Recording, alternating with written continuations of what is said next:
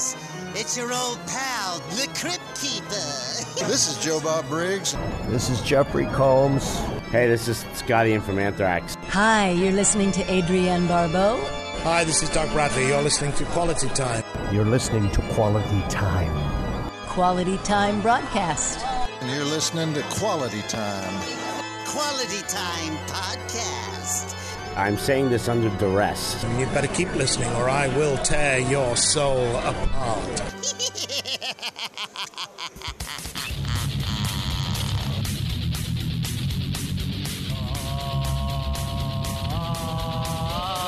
Quality Time, video games, all the girls, comedy and bitches. Quality Time, video games, all the girls, comedy and bitches.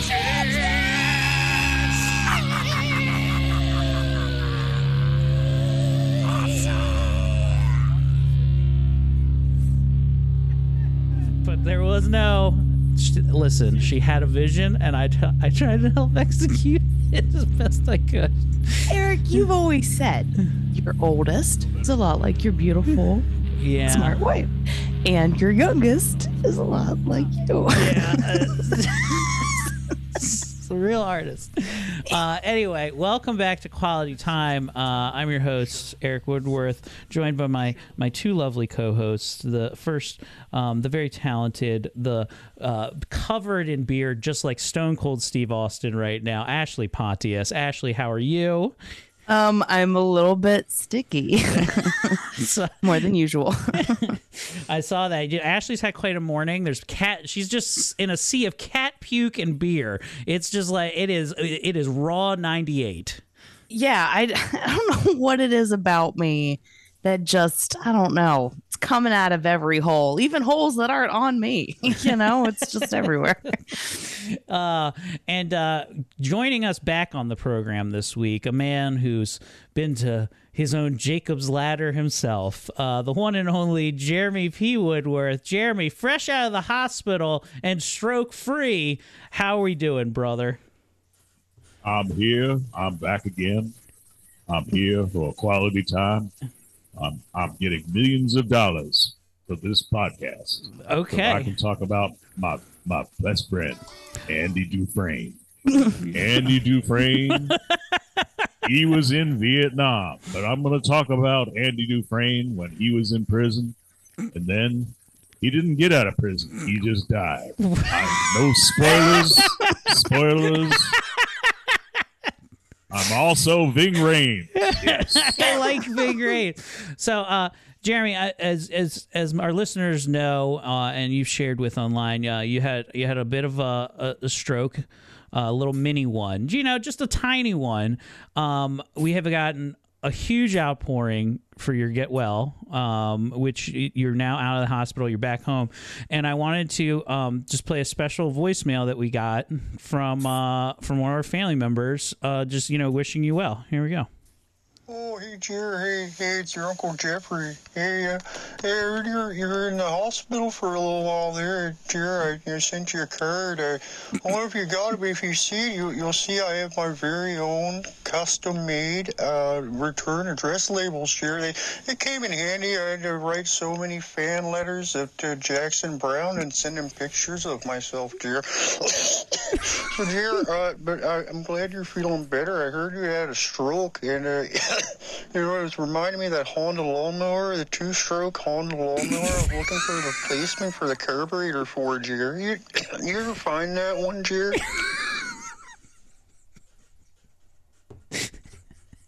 Yeah. I'm going to do the entire podcast as Morgan Freeman. Oh, yeah. After my stroke, I'm just going to be Morgan Freeman on my lawn. Okay, Morgan Freeman. Jeremy doesn't exist because he takes drugs from now on.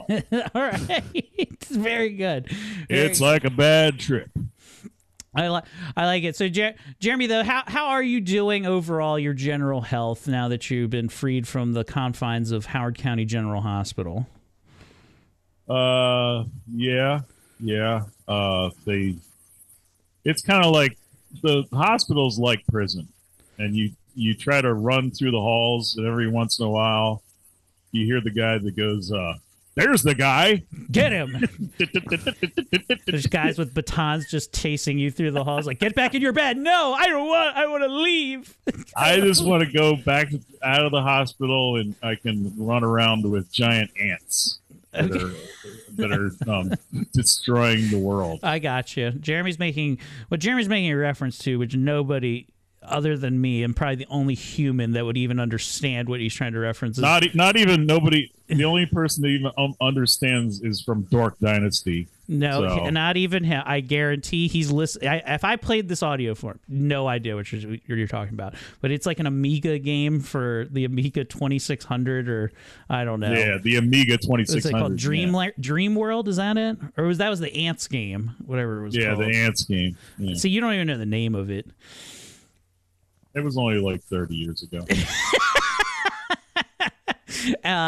Well, that's good, Jerry. We're glad that you're back out. Has everything returned back to where you were pre-stroke? No. I'm still a little numb, which probably means my brain is hemorrhaging, and it's like a ticking time bomb, and I'll be like a vegetable or a mime. Are you like Are you kind of like the numbness in your hand? Is it kind of like Darkman, where you could just like, you know, you need to put an oven mitt on. You just pick up a hot plate and just set it down and stuff. Maybe like I should just wear a hat. Is that what it's like? Yeah.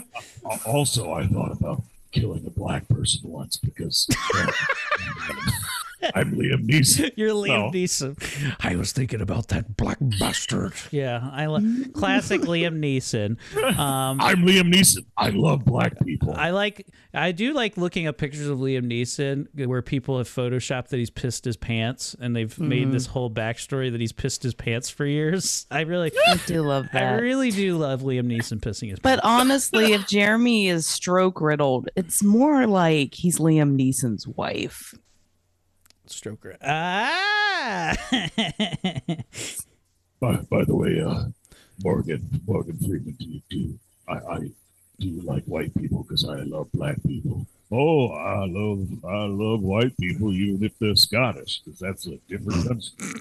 What?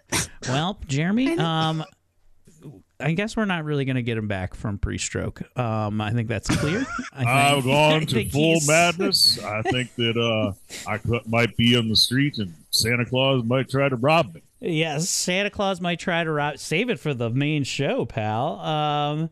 Ashley, I'm going through the whole movie with my friend Andy Dufresne. Ashley, you've had quite the week yourself. You've been on a bunch of shows. I saw you were in Baltimore and then up in PA or something like that. How's the road of comedy been? No, I didn't perform in PA. I just live here. But I did have a show in Sterling, Virginia, Friday night. Virginia, sorry. Yeah, no, that's okay. It was a ton of fun. Had a really good time. Last night, I was in Baltimore. You're right. I had a show in Baltimore at a real estate agency. Ooh. Which was really, really fun because I walked in there with a beer in my hand and I was like, hey, this is a really nice place. You got a shitter I can use? hey, this is a nice digs. Where's the shitter at? I like that you walk in like a blue-collar worker from like the 1940s. And the horror on her face as I look at the brochures and I snatch one out of her hand. I go, I'm going to think about these properties while I drop some heat in your bathroom. She's like, great. Hey, when you hear the kaplunk, it means I'm done. I'm like, $500,000 for an apartment? Get the fuck out of here. I imagine you just walking into this place, you're actively smoking a cigar, too. Just like, hey, where's the can? Eric. I've been a woman for months now. Eric, how dare you? It's Zines. You put a little pouch up under your cheek. It's fine. But no, I had fun, like really, really great like audience overall, and I enjoyed myself. I got to see my favorite comedian, Umar Khan, was headlining. Umar Khan, hell yeah. Oh my God, it was so great. And he acknowledged that I existed, which was like very cool of him. And then I posted a picture this morning and I was like, oh my God, like Umar is just the most important man in my life. Like, it's just the best man ever. And then he did comment, I hate you, which is very fun. And I blew him a kiss and I was like, love you. Hope you mean it. So can I do my Umar Khan impression? Sure. I do not know you. I do not. I know Admiral Kirk. Thank you. That's Umar Khan. That was that was beautiful. That was the wrath of Umar Khan. Very nice. Okay. No, sorry. That was him on stage last night because these Jewish ladies were mad at him. I don't know why. They were having quite the palace time. Good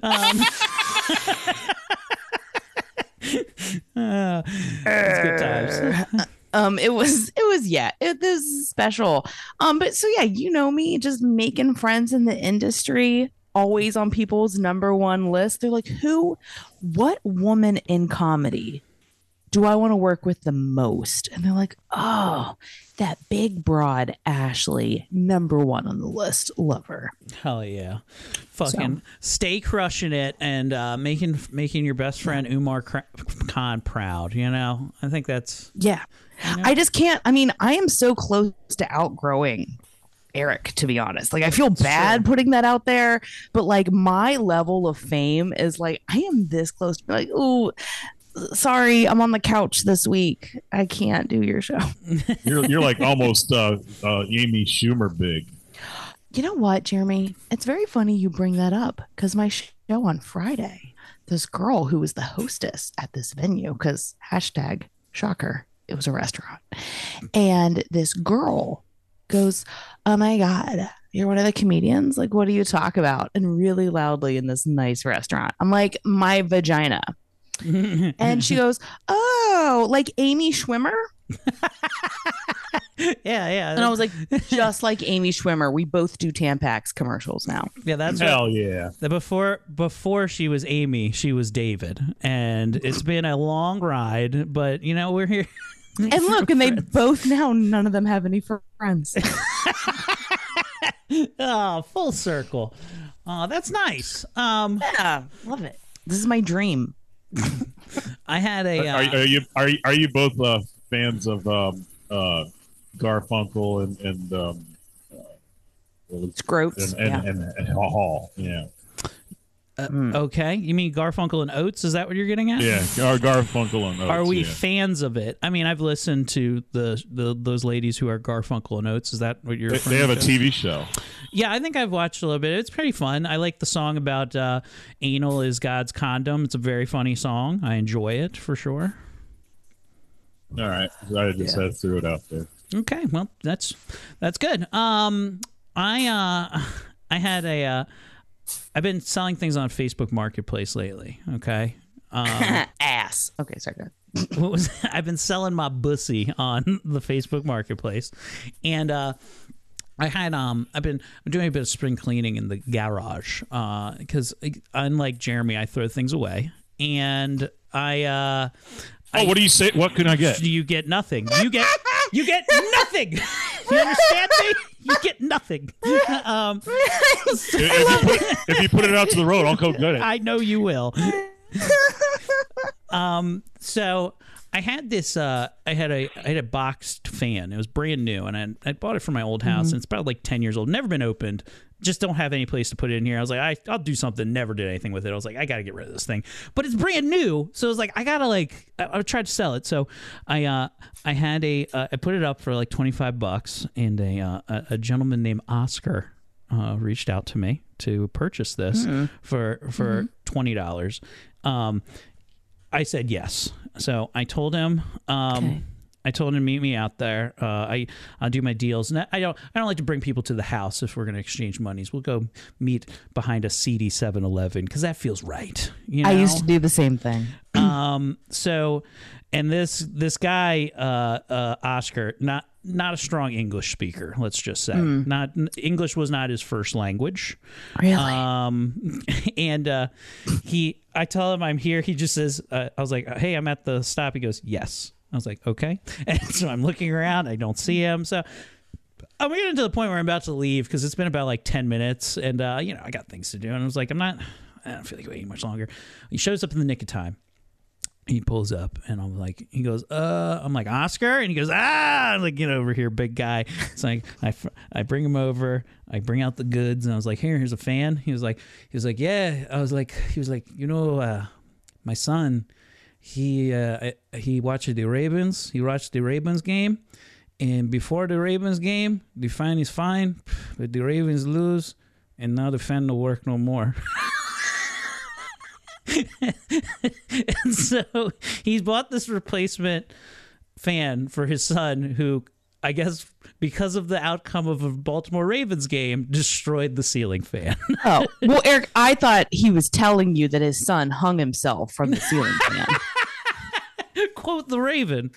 Nevermore. Yeah. So yeah, I sold this very nice father who is wearing Towson Athletics. So he's clearly putting a child through college right now who can't watch a football game and not have a temper tantrum. But it's very nice. You know, I was very happy to sell it to him. I'm sure that family is really big on women's rights. Yeah, they love them. So that was fun. What else did I have?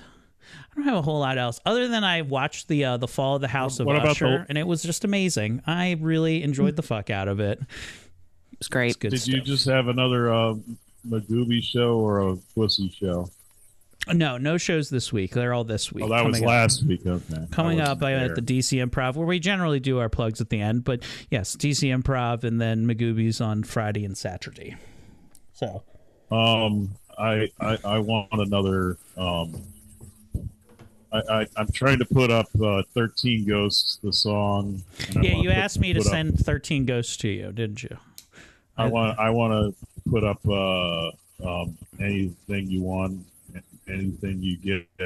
That's a great one. By Journey, if Eric will send me the file. I will send them over to you, Jeremy. I'm sorry. I saw your email. I did not do it yesterday, but you're a busy man. But if can we hear this commercial for my Reverb Nation? Yeah, didn't we play it? We played it last week. I'll play it. And do we have to listen to it again, or can I just insert it at this point? Is that okay? I'm.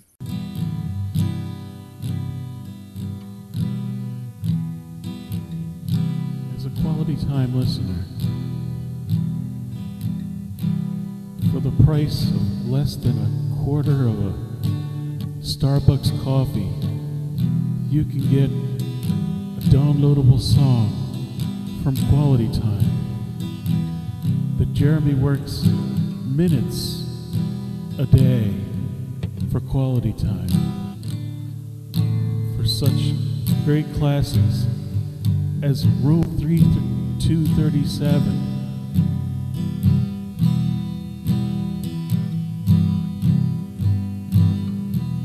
Please download this song so that we can buy money for drugs. Drugs will keep us funnier till we die. Please download Reverb Nation / Jeremy Woodworth and his bad music. Sure, that's fine. Also, I got a. I'll thank you for the 2 listeners that downloaded the songs.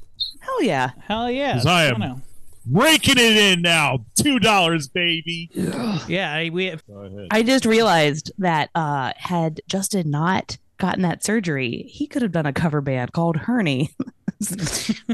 Hernie? I don't know. Hernies? Do they have a hernia? Oh, okay. Hernie. Weekend. Oh, Journey and Hernie. There we go. I got you now. Oh, yeah, Journey. It's fine. I'll be quiet the rest of the month. I think the lead singer is like an Asian now.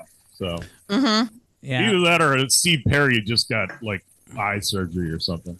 It is. Do you think Journey fans are super conflicted? They're like, God, he sounds amazing, but it's an Asian. He doesn't look Italian anymore. Steve Perry. So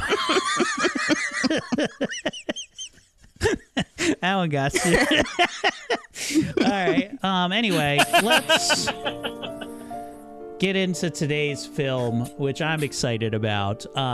Jeremy, this was your pick for the end of October here. Jacob's Ladder, 1990, Tim Robbins, directed by Adrian Lyne, who wrote such scary movies and directed them as Flashdance and Indecent Proposal, as well as Fatal Attraction, and written by Joel Rubin, a horror master who wrote Ghost, Deep Impact, and the scariest movie of all, Stuart Little. Part two, not part one, part two. So I just love it when Woody Harrelson has sex with Chris Elliott. So I don't even know where to begin with what you just said there, but Indecent Proposal. Oh, okay. Yes. From Kingpin. You're making a reference to Kingpin about Indecent Proposal. Got it. Okay. I kind of feel like I'm Tim Robbins right now, and I don't know what the fuck is going on, and I think I'm going to start crying. Yeah, this is what 80% of this movie is, just watching Tim Robbins' close-up face cry constantly. I mean, if I were to...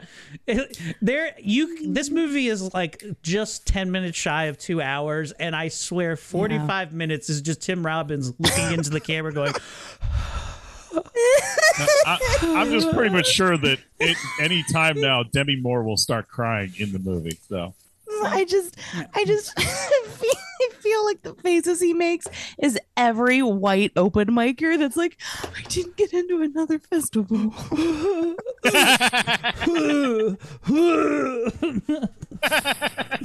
Oh, don't worry, they'll accept you in Shankfest, though. That's where you just go to a seedy part of Baltimore and get stabbed.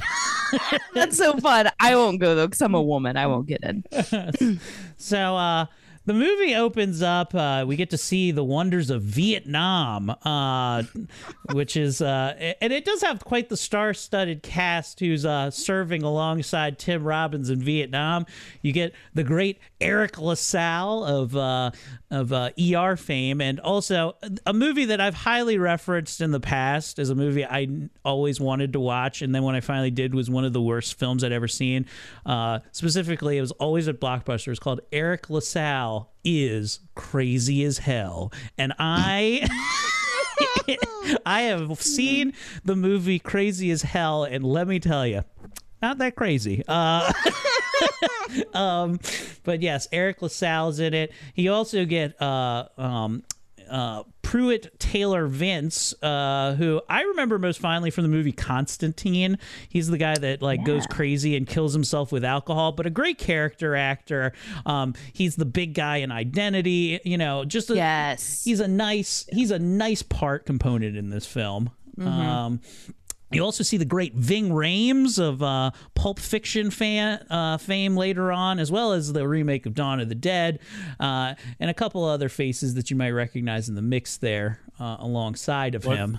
Let's talk about the most important actor. Yes. Brent Hinkley. Brent Hinkley, okay. Brent Hinkley would be... the manager from the Whammy Burger from Falling Down. Yes, you're correct. Oh, yeah. You need to order from the lunch menu. Sorry, sir, that's not our policy. He's got a gun! Oh my God! There we go. There's my level breaking brother. I love you. Now between that, his other greatest role has to be the cop in Silence of the Lambs, Sergeant Tate. When the elevator goes from the floors, that's Brent Hinkley. It's really nice that Brent Hinkley got to serve alongside what's his name as a cop in that. Isn't what's his name a cop in that too? Wicked Games. What a wicked game to play. Chris Isaak. Yeah, Chris Isaak. What a fun beat cop movie Chris Isaak and Brent Hinkley would have. They're like, I can't believe that Hannibal Lecter got biased. And it's such a wonderful love song in the video where Chris Isaak is trying to get with this naked young girl that's probably like 14, who's like really not digging Chris Isaak at all. Yeah. So. You know the worst part about Wicked Game? I'm sorry. I know we're getting sidetracked, but such is our show. I always had a problem with Wicked Game of how Sandy she was. I'm like, because Sandy does not say a good feeling. You know what I mean? When sand is on me, I'm uncomfortable. I definitely don't want to slam body parts. And she's just covered in it. I'm like, what are you? You're just trying to fuck a 20 grit here? This is disgusting, Chris Isaacs. Go take a shower. So lost. Sand gets everywhere. Yeah, have you ever seen the 40-year-old video of Chris Isaac's Wicked Game? Have you not seen this? No, I kind of feel like this is my hell. Again, I think I am Tim Robbins today, and I'm like, I think I'm being sentenced to hell. I don't know what's happening. They're coming for me. Can I do some Chris Isaak? I know. Why not? I know you. What, you know, if we're on topic. Yeah, keep going. I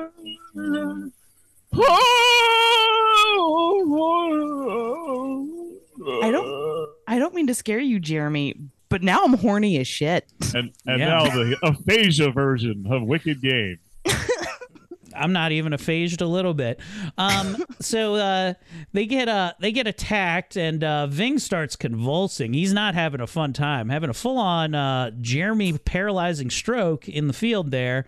And then everybody starts freezing up, and Tim Robbins gets bayoneted, and it doesn't look fun. So all of a sudden, he wakes up in the subway, and now he's a mailman, and sees a homeless guy with a giant cock on the on the train. I do like that his cock just kind of like crawls back inside real quick, like, oh, that's not good. If anybody has been in the subways or even on the train in New York, some parts of the actual train is almost acceptably okay. Whereas some parts, it feels like it's at least a 200-year-old subway that hasn't been cleaned in 200 years. And also, there's probably demons and gremlins in the subway. It is one of the most frightening places in the world. It is. But I have not been personally, but it does seem, from what I've heard, there's just like whole cars where it's called like, it's like the jerk room, you know, and they just they're just jerking and squirting everywhere. Also, I think the best subway film was the Midnight Meat Train, because it was an adaptation of Clive Barker, where Ted Raimi's eye pops out. So you know. Again, Midnight Meat Train is one of my only fan channels. Here's a very fun. So I was looking through like the trivia for this movie. Here's the most obscure trivia one I found for the movie. Here it says, okay, now this scene on the train. He said, according to the original script, after Jacob was nearly run over on the subway train, a sequence involving a man being raped in the subway station men's bathroom was supposed to occur.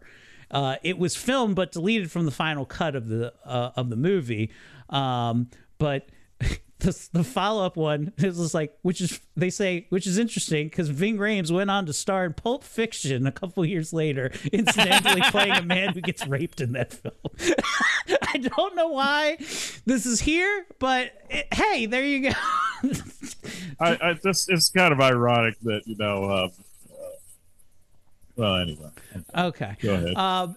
So yeah, he gets out of the train, and he's a mailman, sees a giant fucking kaiju cock that hides underneath it. So he's not doing too well. He's seeing some things.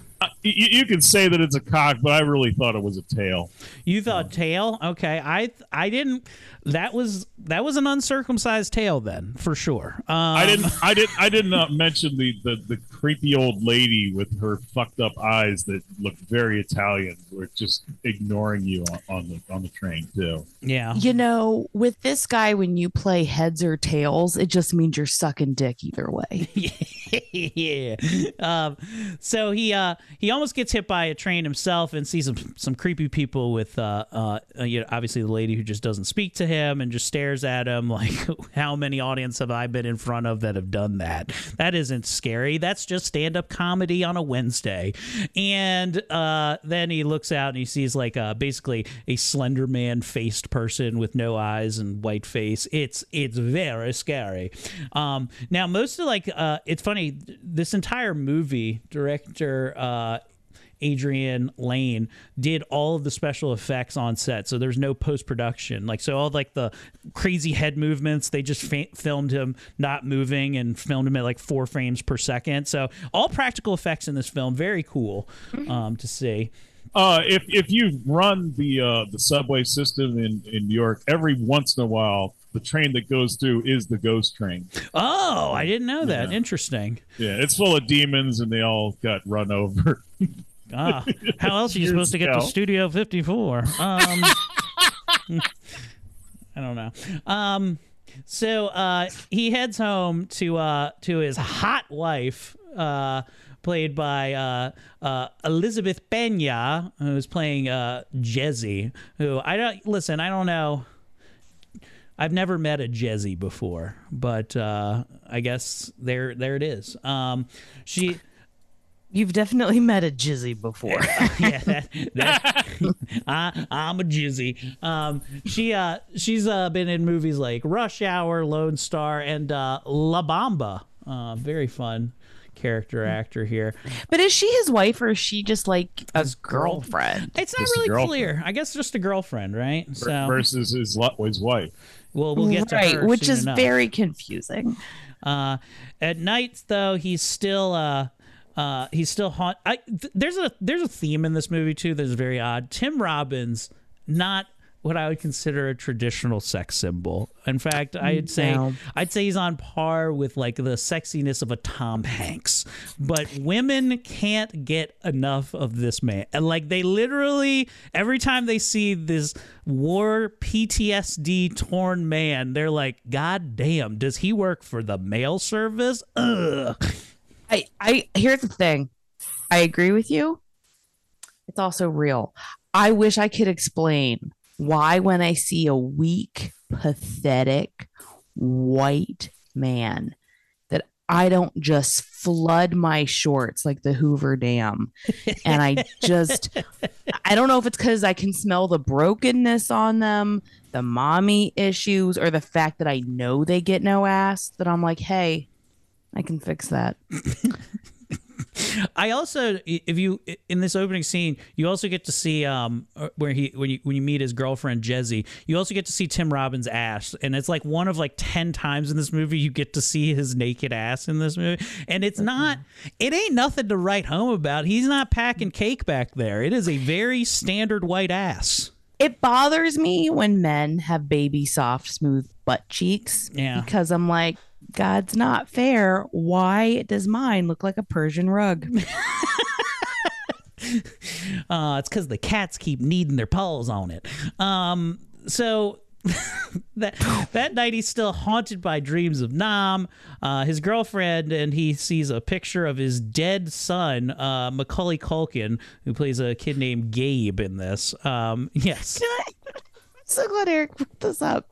How many times has Macaulay Culkin played a dead or dying child in like every movie? Yeah, until he got to Home Alone, he was just like, "You're gonna be a fucking dead kid. I mean, you look like the perfect dead child." I'm pretty sure it's all just a dream, and he's been dead from Home Alone. He's killed by Joe Pesci. It's all. A dream. Can I say, though, truly, good for him for getting clean when he almost died from, like, his heroin addiction. And now he looks so healthy, and he's married, and he has kids. Good for him. I'm a Kieran Culkin guy, personally. Oh, my God, I love Kieran so much. So how did he go from bedwetter to total pale sex symbol? Like, ladies, come on.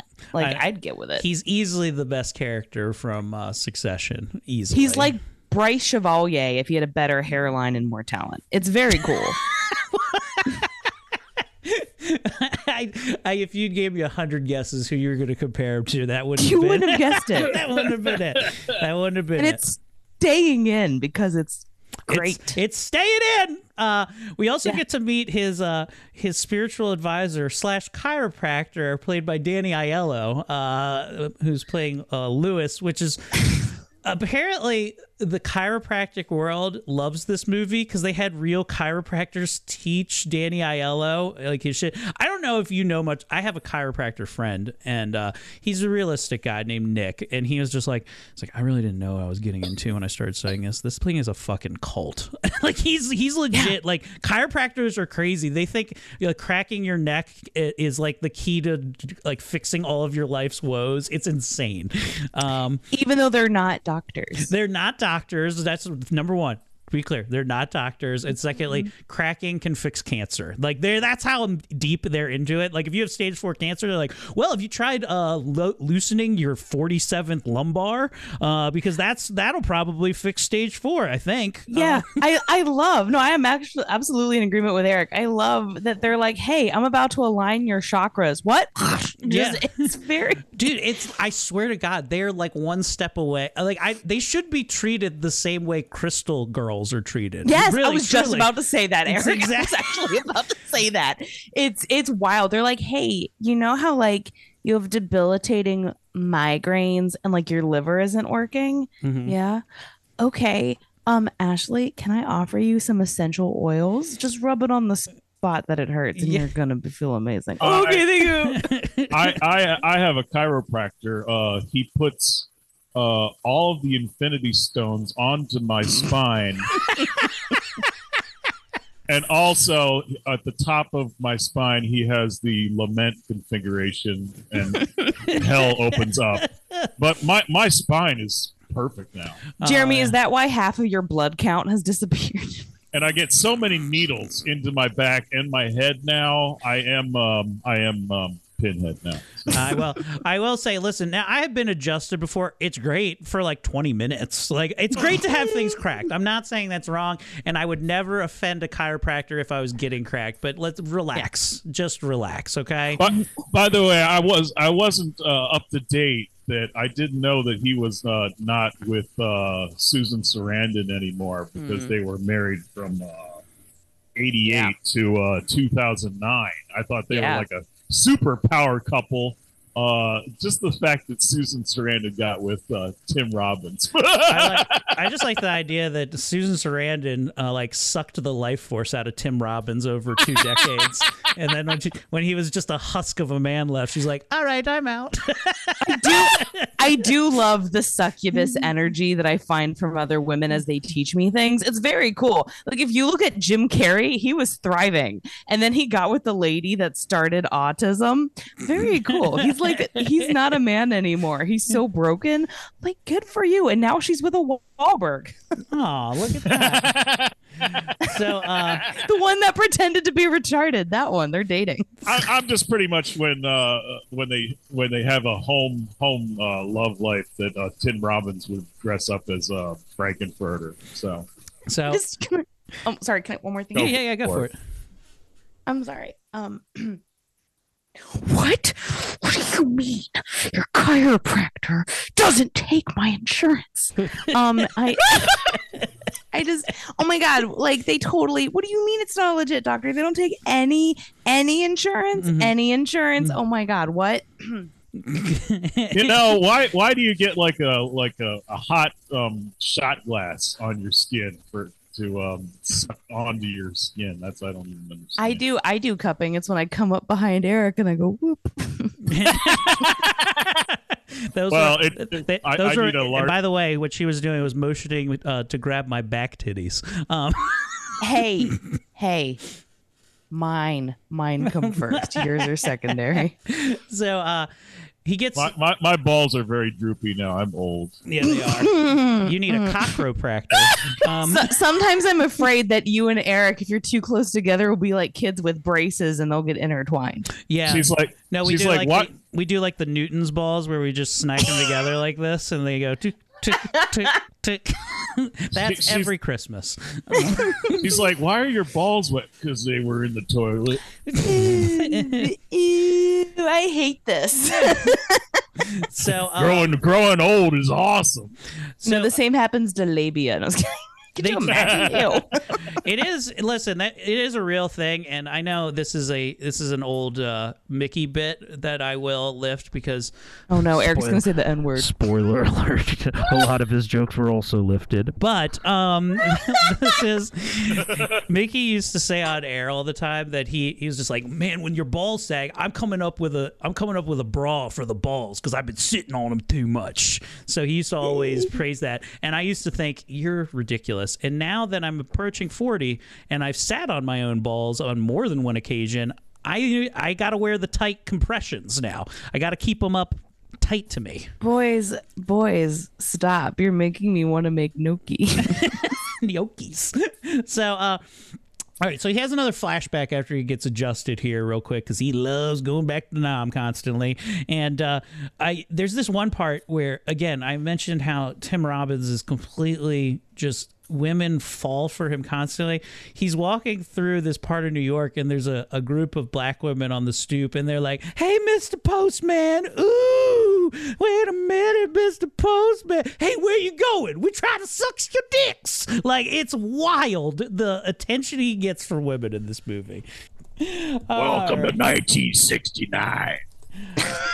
So Jacob then goes to head to the hospital to see his doctor. But when he's asking the lady at the desk, she don't know nothing about no Dr. Carlson. I want to talk to Dr. Carlson. He knows me.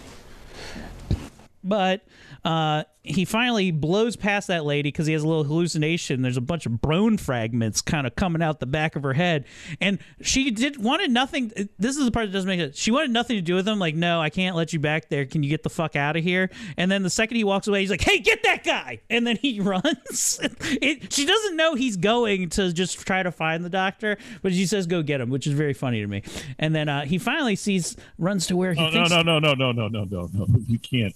You get past this now. Suzanne Shepherd, the receptionist from the hospital, mm-hmm. that bitch with her little cap, with her fucking carved out horns that were under the cap when the cap falls off. Oh, she is not only the mother from Goodfellas. He's not Jewish. And also, she was so good as an actress. She was like, she teaches acting now. She's an acting teacher. Oh.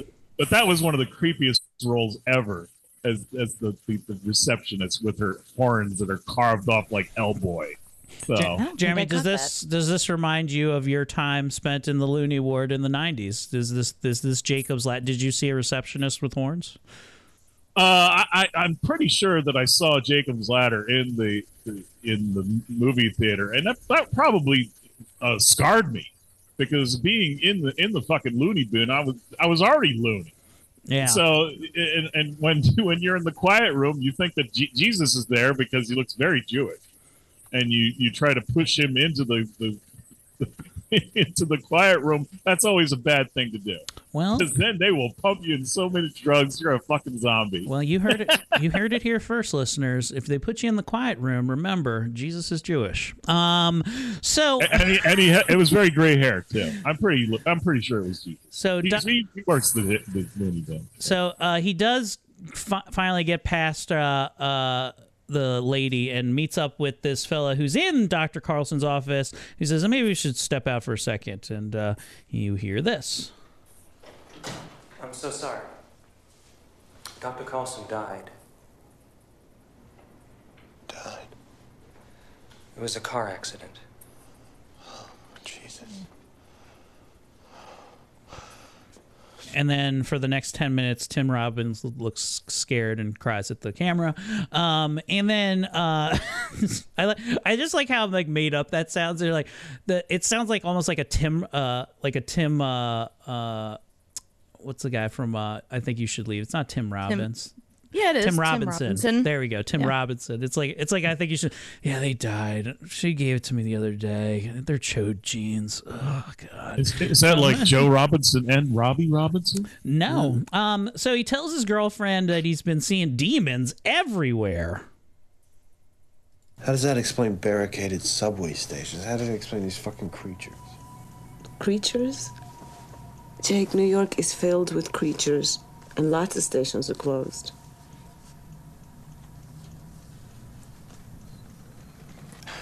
They're like demons, Jess. Demons? Jake, honey, they're winos and bad ladies. You're not allowed to go see another Jersey Devils game. It's too scary for you, Jacob. You know who else runs the trains? Who's that? That's right. I run the railway stations. Oh god. I also run Bartertown. There we are. I was waiting when Jeremy paused and was like, "Do you know who runs trains?" And I'm like, "I don't know, but I know who they get run on." Hi, everybody. I'm I do like that. He tells his girlfriend that it would be funny. Like, do you remember the? There's just one scene, and if I could recut this movie, I'd put that scene from Seinfeld where Putty is a huge Jersey Devils fan and he scares that guy because he's dressed like a full devil. Like, ah! He just gets in the street like that. It scares the shit out of that lady. This would be good to add to this. So he gets... He goes to a swanky New York party with his now girlfriend and gets his palm read by some lady who's definitely like, I think that's like your dick. It's a weird palm reading, but here's she leaves him with this little tidbit. You have a very strange line. No, it's not funny. See, according to this, you're already dead. Get out of here, baby. Just give me your blue eyes before you go. Anyway, you're dead. Later, bye. Can I just point out that normally, though, the best way to pick up a dude, ladies, is you say you're going to give him a palm reading and you go, oh, my God, it looks like you're about to get a handy. Like, so smooth. So, I'm pretty sure she's going to help you find where Carmen Sandiego is. So. Yes. So right after that, I labeled this scene it's called the sexy hentai dance off. This is where a very disturbing scene where Jeremy is now. I'm sorry, we need to take a momentary break as Jeremy shows a picture on our audio medium. His favorite thing to do. Jeremy, that was the palm reader lady. Would you like to tell us where she's from, what she's doing, anything, context you'd like to add to the show? That would be S. Epatha Merkerson. That's a normal actor name. Cool. So back to the hentai sexy dance-off. Basically, he has a full mental breakdown and lots of strobe light during this scene. Lots of strobe light. And he sees his girlfriend basically fuck dancing a tentacle that eventually goes into her and then out of her mouth. Very, very disturbing imagery. Almost looks like a bat demon that's behind her at times. It's very scary. It's my favorite part of the scene from Demon Dancing. Come on, get it out. Demon Dirty Dancing. Oh, there we go. Yes. Woo! Did it. Nobody puts a demon into baby in the corner. Yeah, which is funny because this is the director of Flashdance. He has to put dancing in a movie. He can't. Because I've never fucked this way before. She's so a demon scared. Maniac. Demon maniac. Oh no. I did want to say it actually reminds me quite a lot of Possession, which is a movie Eric loves. I do love Possession, the original hentai fuck scene. Lots of good tentacle stuff in there. My favorite demon dancing was from Demon Night with what's her name? Demon dancing to Bauhaus. Yeah. Oh, that is a good one. Yeah. Okay. So he. She says that he's not acting normal after that, after he freaks out at the party. Who would have thought? But he's running a super bad fever, so she draws him a cold bath, and they throw him in there. And listen, Joe Rogan would be pissed at Tim Robbins' level of cold thing. I'm like, listen, he takes hour-long ones every day, but you put him in there for 5 seconds, and you get this out of him. Yeah, there you go. So Actually, I want Eric to save that sound clip of you're killing me anytime I think I'm going to have a meltdown on this goddamn podcast. Ashley, how are you doing?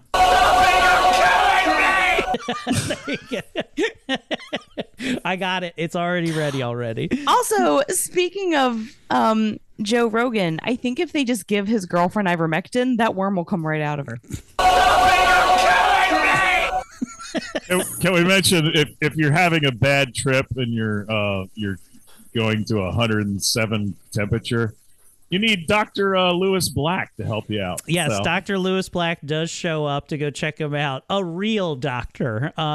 He's just like, at least it's not an angry doctor. I like that. All of the medical attention he's getting, this severely damaged man is like, we can crack your spine, or put you in the fucking cold bath. That's the best we can do for you. Yeah, I love that. No one at any point, which again, in reality, I can understand that there was a time when medically no one understood PTSD, especially from our soldiers. I understand that, but I do love that at no point anyone's like, hey. Didn't this guy see horrible war monstrosities overseas? Nah, oh my God, no. He's just having a bad, he's just had too many beers. Yeah, he's just a little shell-shocked, that's all. Anyway. Hey, listen, Sonny, have you just tried to go home and beat the shit out of your wife? That usually helps me out. Shell-shocked is what happens to dudes after they smell my pussy. They're like, why does it smell like shrimp? This can't be normal. Why is this Old Bay? What's coming out of it? So as he's in this ice-cold bath where you get to watch him, again, cry close up for a very long time, he doesn't want to be in this bath. He does have a flashback to his ex-wife and his son, Gabe, again, and they just have a lovely life together. He finally wakes up crying in the tub again, and seems like he'll be fine, but clearly saddened by the loss of his family again. He asks if he's dead, and she assures him, no, you're definitely alive, don't worry, wink. And then Jake then dives into the occult, because there's nothing like seeing demons but then reading a bunch of books about them right after. So he's reading tons of demon books, and then his girlfriend gets in his face and she has black eyes, so he pushes her, and so she leaves. It's a very scary, but he gets a call, and it's his friend Paul Gruninger, who is played by Pruitt Taylor Vince, the guy from Identity and Constantine, his old war buddy. So he goes down the street to go meet him and tells him this. I'm going to hell. And he's not doing good either. He's seeing demons everywhere and not having a good time.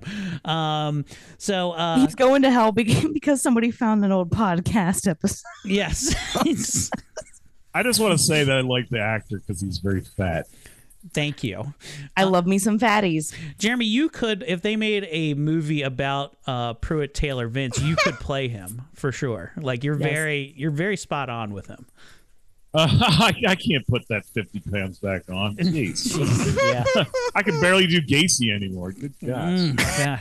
So he finally walks out with Paul, who he finds a kinship with. You know, it's his old war buddy. He's clearly going through the same thing. They're going to get to the bottom of this. As he goes to go pick up a quarter and say, must be my lucky day, he looks over at Paul, who's in his car, and it fucking explodes like shit in front of his eyes. Now he's not having such a good day, and pulling him away from the bomb and wreckage at the last second is Dr. Michael, the guy he met at the thing, who just like kind of pulls him away. He's like, all right, later, bye. Can I just say that's my favorite trick the universe will play on you? So I reached over and grabbed, I have a thing that sits on my desk that says, always believe something wonderful is about to happen today. The day I bought that, within 24 hours, I found my aunt dead. Very cool. I hate when that happens. This is very funny. Quarters, Hobby Lobby, it doesn't matter. Isn't it ironic? Yeah, did you think? Yeah. Well, that's unfortunate. Don't get a magic 8 ball. That's I feel like it's a bad omen for you. I just wish that I was in a car full of Alanis Morissettes. You know, Eric makes a really good point, though. Maybe that guy that killed that judge in Hagerstown the other night shook the magic 8 ball, and he's like, am I going to get my kids back? And it was like, not likely. All signs point to no. Who would have thought that guy was unstable? That's weird. So anyway, Maybe that judge. So he walks out. Now he's not doing very good after this. He decides to go gather up all his fun Vietnam War vets so they can bring a class action lawsuit against the government. Can I mention the other greatest actor? Who's that? Mm-hmm. So let your soul glow. Are you referring to Eric LaSalle again? Yeah. We talked about Eric LaSalle earlier, but yes, yeah. he is the Soul Glow guy from Soul Glow. From Coming to America. You are correct. Jeremy, why didn't you tell me you were black? I love blacks. Okie doke. And they go to meet a high-powered Jewish lawyer played by Jason Alexander. Here we go. The army. What is with you guys? This is not a walk to the library we're talking about. This is the U.S. government, for Christ's sakes. This is red tape coming out of your ass. You know what I mean? Yeah, I know what you mean. That's why we're here. We think you can help us. What am I, Perry Mason?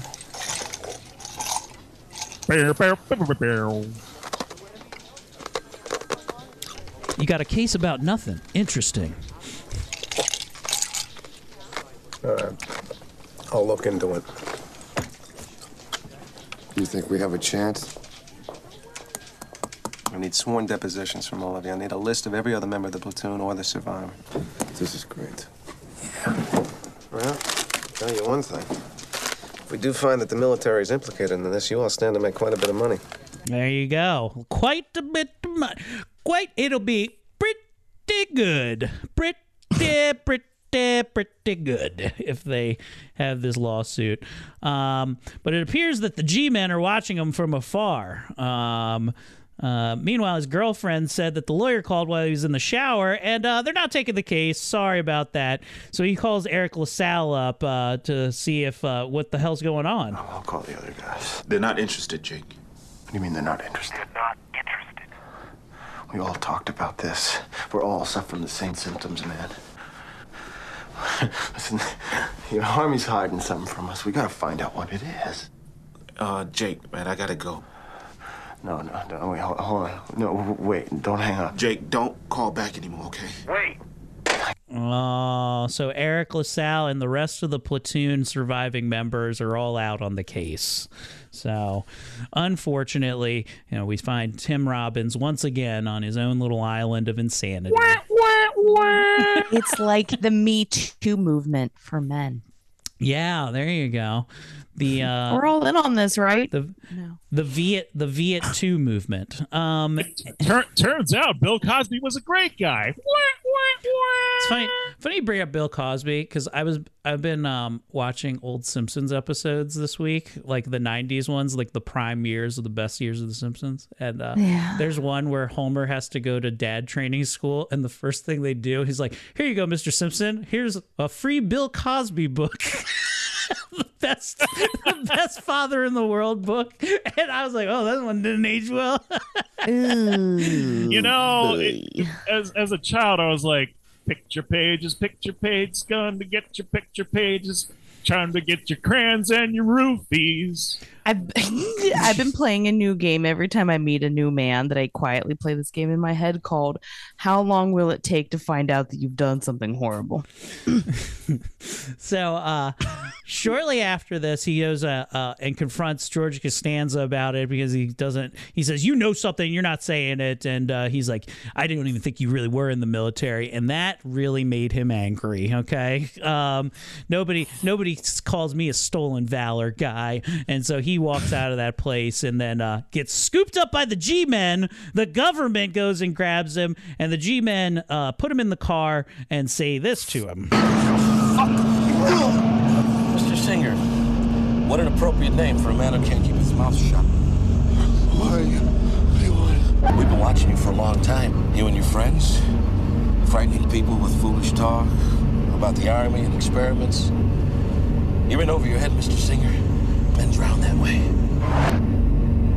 The army was part of another life. Let it lie. I hope we've made our point, Mr. Singer. And then Tim Robbins just decides to go fucking buck and fight these guys and starts headbutting the shit out of them. They try to shoot him, but he ends up diving out of a moving car in front of a local Santa who's trying to raise funds, who then just robs him and runs his pockets. He's having a real rough day. He's having a rough go today for sure. Without completely giving away the entire plot of the entire movie, is the camera angles are so very suggestive. Like either the camera angle is right on his face, or the camera angle is whatever he's seeing from his perspective. Oh, there's a guy right into his face, because he's not exactly where he is, but he's having a dream state, almost like a fuse state that gives away the plot. So yeah. It a lot of the things that you see are from his perspective, meaning, are we really seeing this, or is he really just a completely dead person? We'll find out soon. Also, it's very much the same movie that's called Stay with Obi-Wan Kenobi, where he's after a car accident, but he hears everything around him, like, oh, there's Janine Garofalo. Oh, but you hear everything that becomes the movie as part of his dream state. So interesting. Well, this dream state continues on as he gets carted off to the hospital, where a lot of this scene where he's in the hospital here inspired the game Silent Hill. A lot of Silent Hill's imagery is ripped right from this scene, where it's a creepy nurse, and the way that people move, all scary like that. The fact that they're going through, there's blood and meat chunks that they're like the gurneys going over and through here. All of this imagery showed up in different versions of the Silent Hill game series. So fun stuff. I think Hellraiser 2 stole part of this, where it's like, oh, well, every hospital has the creepy basement when people are in the quiet room. They're crazy, and they have limbs that are chopped off everywhere. Yeah, that's where they stack all the bodies from the COVID deaths. Everybody knows that. And then that's where they're all at.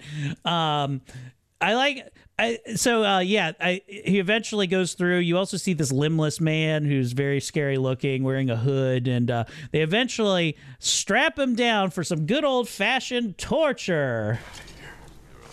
Where do you want to go? Home. This is your home. You're dead. Dead? No. Oh, I just hurt my back. I'm not dead. What are you, then? I'm alive. And what are you doing here?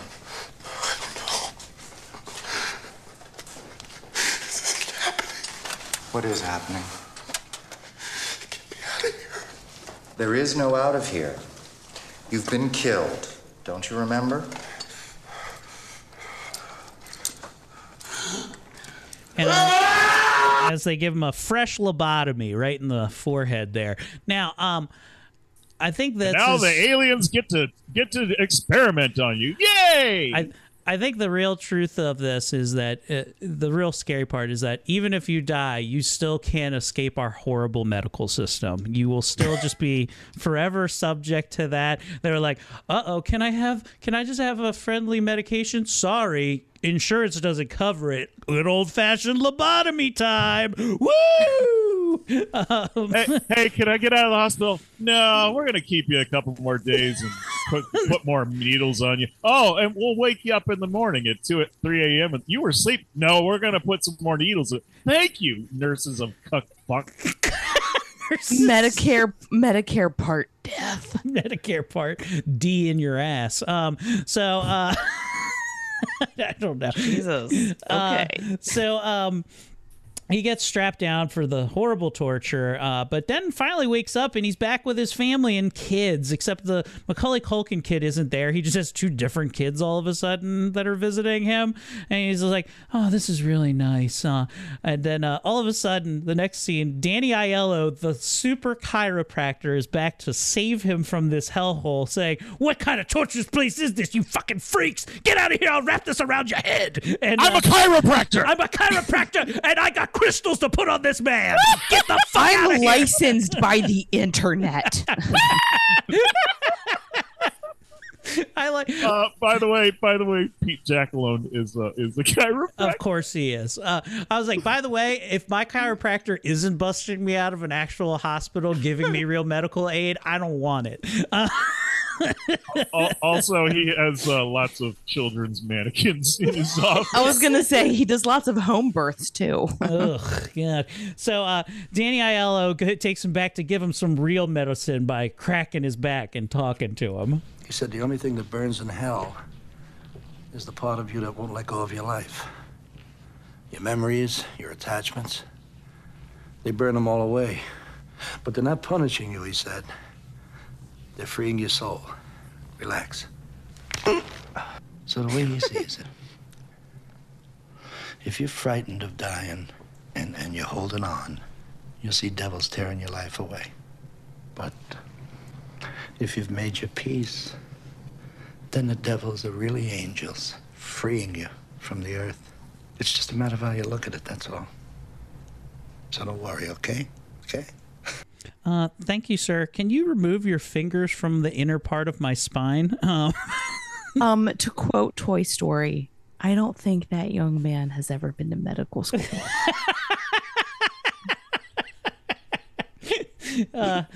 So he sets him up and, oh my God, all of a sudden he can walk again. It's a miracle just by cracking a few bones. So look at he goes to go look at his army draft papers and he's like, you know what, I was in the fucking army. Look at this. This all makes sense. Now it's very interesting because this small scene in the movie caused a ton of problems. When Jacob Singer unfolds the old army discharge certificate, the service number on it, it actually shows it. It says US 21-719-365. It can be briefly seen. This would correspond to a National Guard service member with the prefix indicating follow-up conscription into the Army of the United States, according to the U.S. records and service with discharge specialist 4 upgrade, pay grade.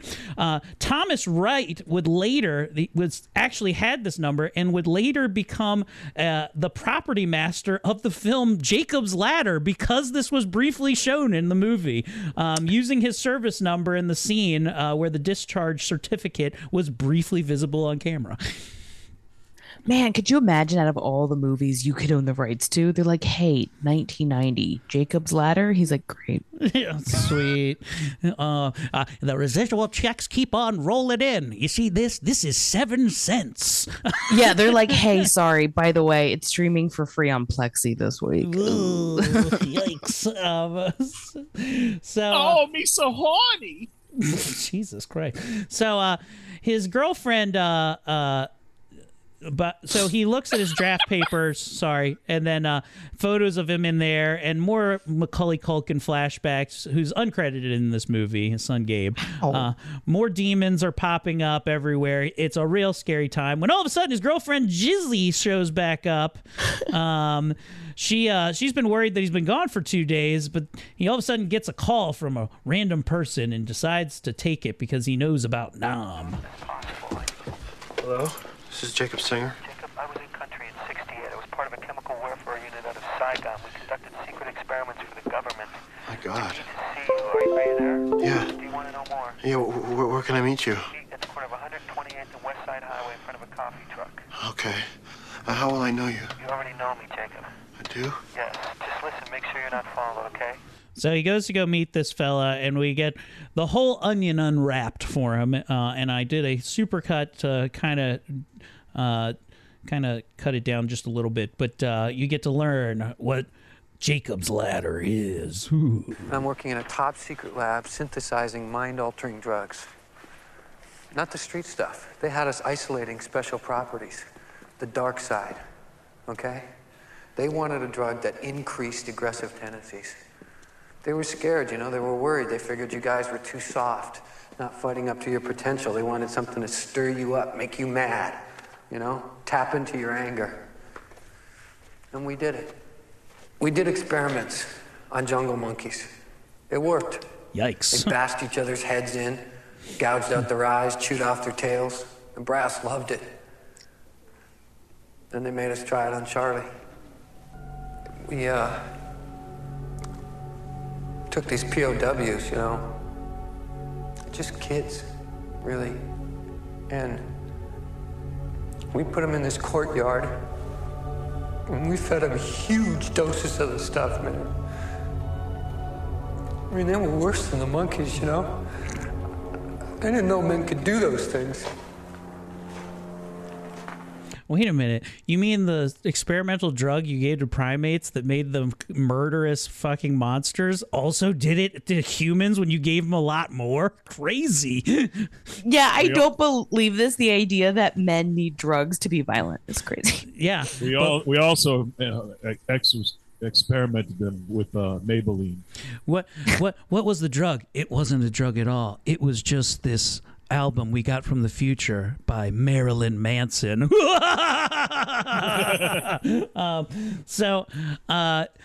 goes on to say this. And the brass was scared, man, because they knew we couldn't win. Morale was down. It was getting ugly in the States. Oh, you remember. Yeah. So a couple days later, they decide to use the ladder on one test battalion. Yours. Just an infinitesimal dose in the food supply, they said, just to prove its effectiveness in the field. They were sure your unit would have the highest kill ratio of any in the whole goddamn offensive, and they were right, you did. Except not the way they thought. You killed each other. What? It was brother against brother. No discrimination. You tore each other to pieces. I mean, it's a tough thing to hear, and also historically accurate to a certain extent, where the CIA and military did do testing on its own soldiers by giving them LSD and stuff like that. So this is kind of based in fact, but they did end racism, guys. Come on. I mean, let's be honest with ourselves here. There was no discrimination anymore. I mean, this was the utopia that our government wanted. It was... We are only looking at the bad parts, you know. Kids just love LSD now. It's like Lucy in the Sky with Diamonds. John Lennon loved LSD. He never even used it. Okay. You know, if racism was really over there, Eric, mm-hmm. They would have put up a sign that said, "Hold on, Vietnamese #1 genocide." Now that's a real faux pas. Stop it. There you go. I'm in a world of shit. So the last 20 minutes of this movie are nothing but a fucking fever dream of which world is he in. He takes a cab home, remembering that he got bayoneted by his best friend. There's more flashbacks till he finally sees his son, Macaulay Culkin, one last time, who leads him by the hand back to Vietnam, where he is pronounced dead on the slab there. And that is basically the ending of Jacob's Ladder.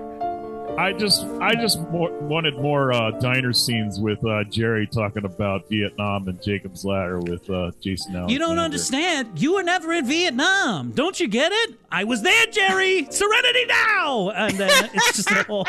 It would be funny if Jason Alexander's having PTSD the whole time and he was just like, "You don't understand, Jerry, I was there." And Kramer comes in and chimes in about Jacob's Ladder. Yeah, he comes over, he's like, "Hey, George, you know, I could really loosen you up. I've been studying to be a chiropractor." What's the deal with genocide? It's funny, you know, the women that I date, it's legal over there. When I shot and killed that hooker, she had man hands. What's the deal with the ladies and the boys? Are they boy ladies or lady boys? I don't know. Jacob's Ladder is the real, and they're fantastic. That brings us to an end. Jeremy, your final thoughts on Jacob's Ladder? All I can say about Jacob's Ladder, he never died. Never died. Ashley, your final thoughts and takeaways from Jacob's Ladder? I'm going to try and keep with Jeremy's theme. This should have been called the Peen Mile. The Peen Mile. I think this is actually the first time I actually sludged through the entire movie of Jacob's Ladder. I've generally checked out right at about the dancing scene. Almost, I've tried to watch this movie 3 or 4 times because I'd always heard about it, and it has always lost my interest after I see the tentacle part. And I kept holding out, like, there's going to be another tentacle part, right? They're not just going to like show that and then not going to. We're not. Can we see the demons more? Nope, you don't get to see it again. It's just the guy who actually died in the '60s. Who's been floating through life this entire time. Some people compare this movie to like a Stanley Kubrick film, and to those people, try harder. This is not as good a movie as anything there. It's not as deep, I don't think, as that, though it is very fun to think Tim Robbins going crazy and crying for 2 hours could be this entertaining. But it's a fine movie. Give it a watch. It's good. All right, I'll say it's good, but it's not an epically good movie. 2001: A Space Odyssey. Ashley, what do you got coming up on the docket? Let's see. You can catch me at Public Bar in DC this Tuesday, October 24th. On Thursday, you can catch me at Zissimo's on the 26th. And then you can catch me in Chambersburg, PA, October 27th. Hell yeah. Check all that shit out. Ashley Pontius Laughs. That's the website where you can find all the good stuff for her. All things Eric Comedy, ericomedy.com, even though I am so lazy, I don't put my dates up there. But all my social media links are at ericomedy.com. And fuck it, if I start seeing traffic, I'll put it up there again. I got a big bussy show on Friday, DC Improv Wednesday, and Saturday at Magoobies again. Jeremy, take us out of here. Oh, me so horny.